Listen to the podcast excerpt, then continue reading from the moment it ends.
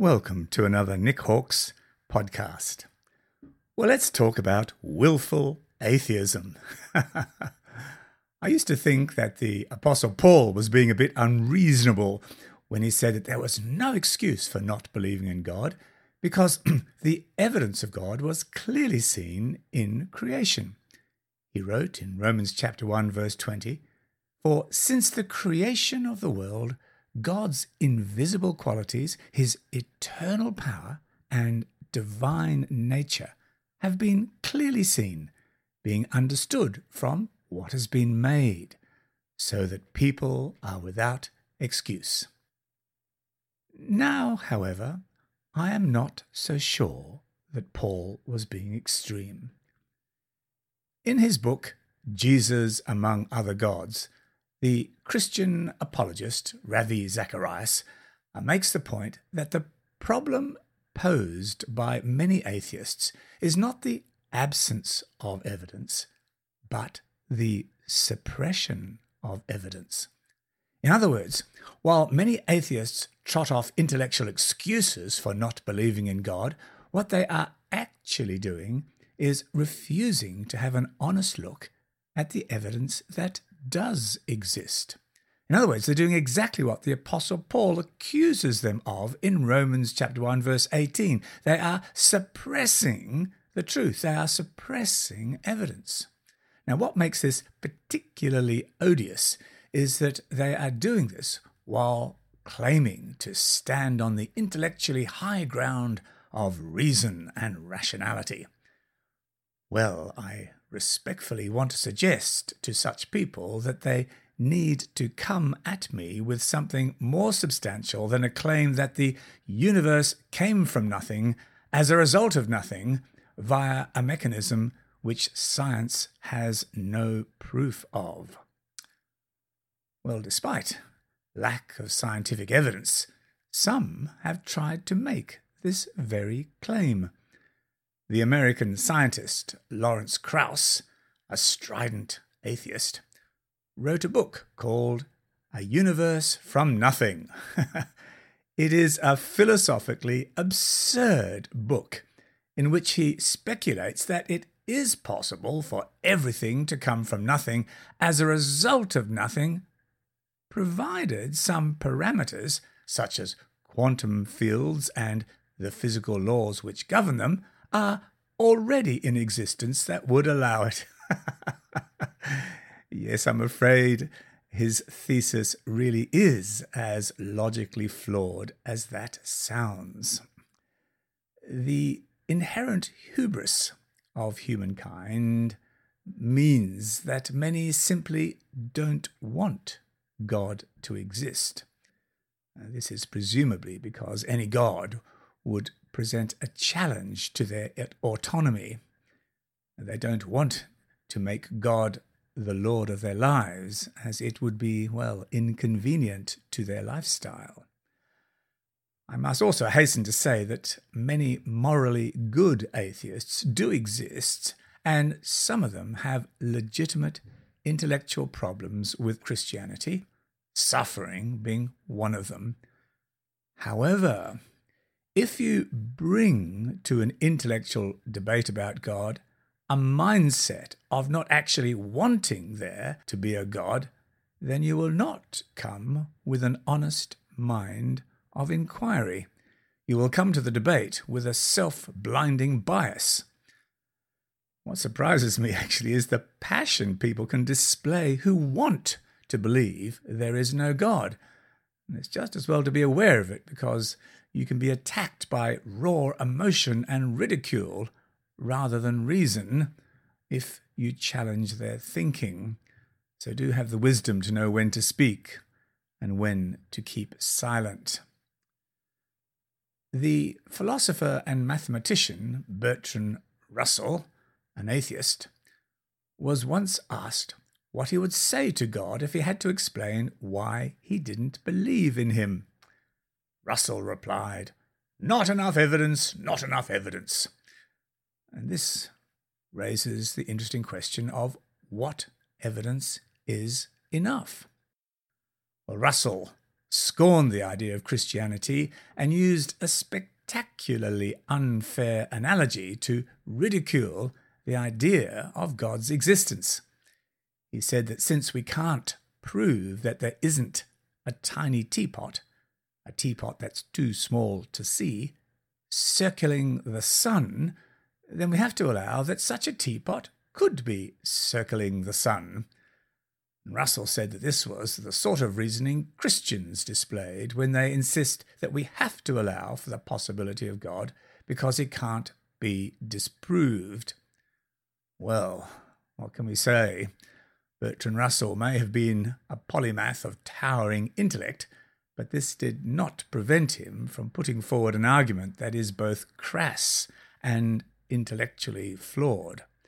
Uh, to state the blindingly obvious, a teapot is a man made object built for brewing and pouring tea. And by its very definition, and by its origin, and by its function, it is not an object in space. However, a universe that's riddled with codes, order, and mind bogglingly unlikely occurrences is quite another thing. If we look for a reasonable explanation, we can only use the patterns we have already found to work. And the only thing we know that is capable of producing such an absurd level of order is intelligence, i.e., God. As such, the Christian argument for God's existence is both rational and scientifically reasonable. Not everyone, however, is interested in looking for truth. have you noticed that? I once heard the phrase, and you may have heard it too if life has no purpose, why bother working it out? It seems to be a sentiment that reflects the philosophy of many in society, which is odd because it is an illogical circular argument, isn't it? I mean, if you don't at least try to work out what the meaning of life is, you will, rather unsurprisingly, come to the conclusion that life has no purpose.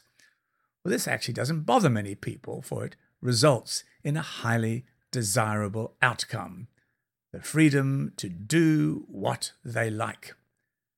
Unfortunately, it also carries with it an attendant outcome that is highly toxic to human well being. They consign themselves to meaninglessness. Well, history has shown that being able to do what you like and having no meaning is a dreadful cocktail of convictions that, when combined, have resulted in the worst human abuses seen in history, Auschwitz being one of them. It is also a mournful expression of hopelessness that can find little expression outside of suicide. And I would spare you that, so please don't stick your head in the sand and surround yourself with ignorance when it comes to God. So, what evidence exists that suggests the Christian God is true? Well, I think there is both general evidence for Christianity and specific evidence that relates to Jesus. When it comes to general evidence, we can say that Christianity is reasonable because it is, first, scientifically rational. Secondly, it is morally unsurpassable when authentic, that's to say, when it's based on the teaching and lifestyle of Christ. Thirdly, it is grounded in historical fact. Jesus came in history. He's not just a, a philosophic concept. He came in history, as can be verified by non Christian historians who wrote about him at the time, people like Tacitus and Josephus. And fourthly, Christianity has a reputation, like no other religion or philosophy, of being able to transform individuals, families, cities, and nations for their good. Authentic Christianity has an unsurpassable reputation for doing just that. When it comes to specific evidence relating to Jesus, what can we say? Well, he claimed to be able to forgive sins, Mark chapter 2.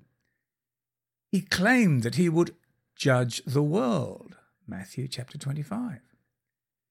He claimed to raise people up to everlasting life, John chapter 6 and John chapter 10.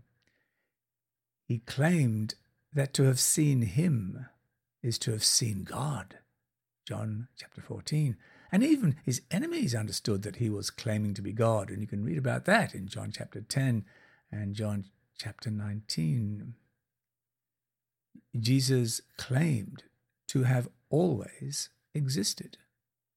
John chapter 8. And he accepted worship as God. John chapter 9 and John chapter 20. His morality was faultless, and he was, quite simply, without sin, as is said in 1 Peter chapter 2. The Bible makes it clear that he fulfilled prophecy written about him hundreds of years before he came. And finally, the evidence that Jesus overcame death is both unique and compelling. No other person in history has made such claims or done such extraordinary things. And no one else in history has displayed such authority and backed it up with miracles of healing. And quite frankly, it's not difficult to see rational or moral flaws in other religions but you simply don't see either in the authentic Christianity of Jesus Christ. The many religions that exist represent humankind's sincere attempt to reach God. Christianity, however, is unique in that it is the story of God reaching out to us. He came to us as Jesus to pay the price for our sins that would otherwise disbar us from sharing eternity with Him. So don't miss out on it. well, perhaps a prayer of repentance is appropriate right now. A prayer in which you also tell God that you accept His love and that you want Him to be the Lord of your life. So I'll tiptoe away and leave you to it.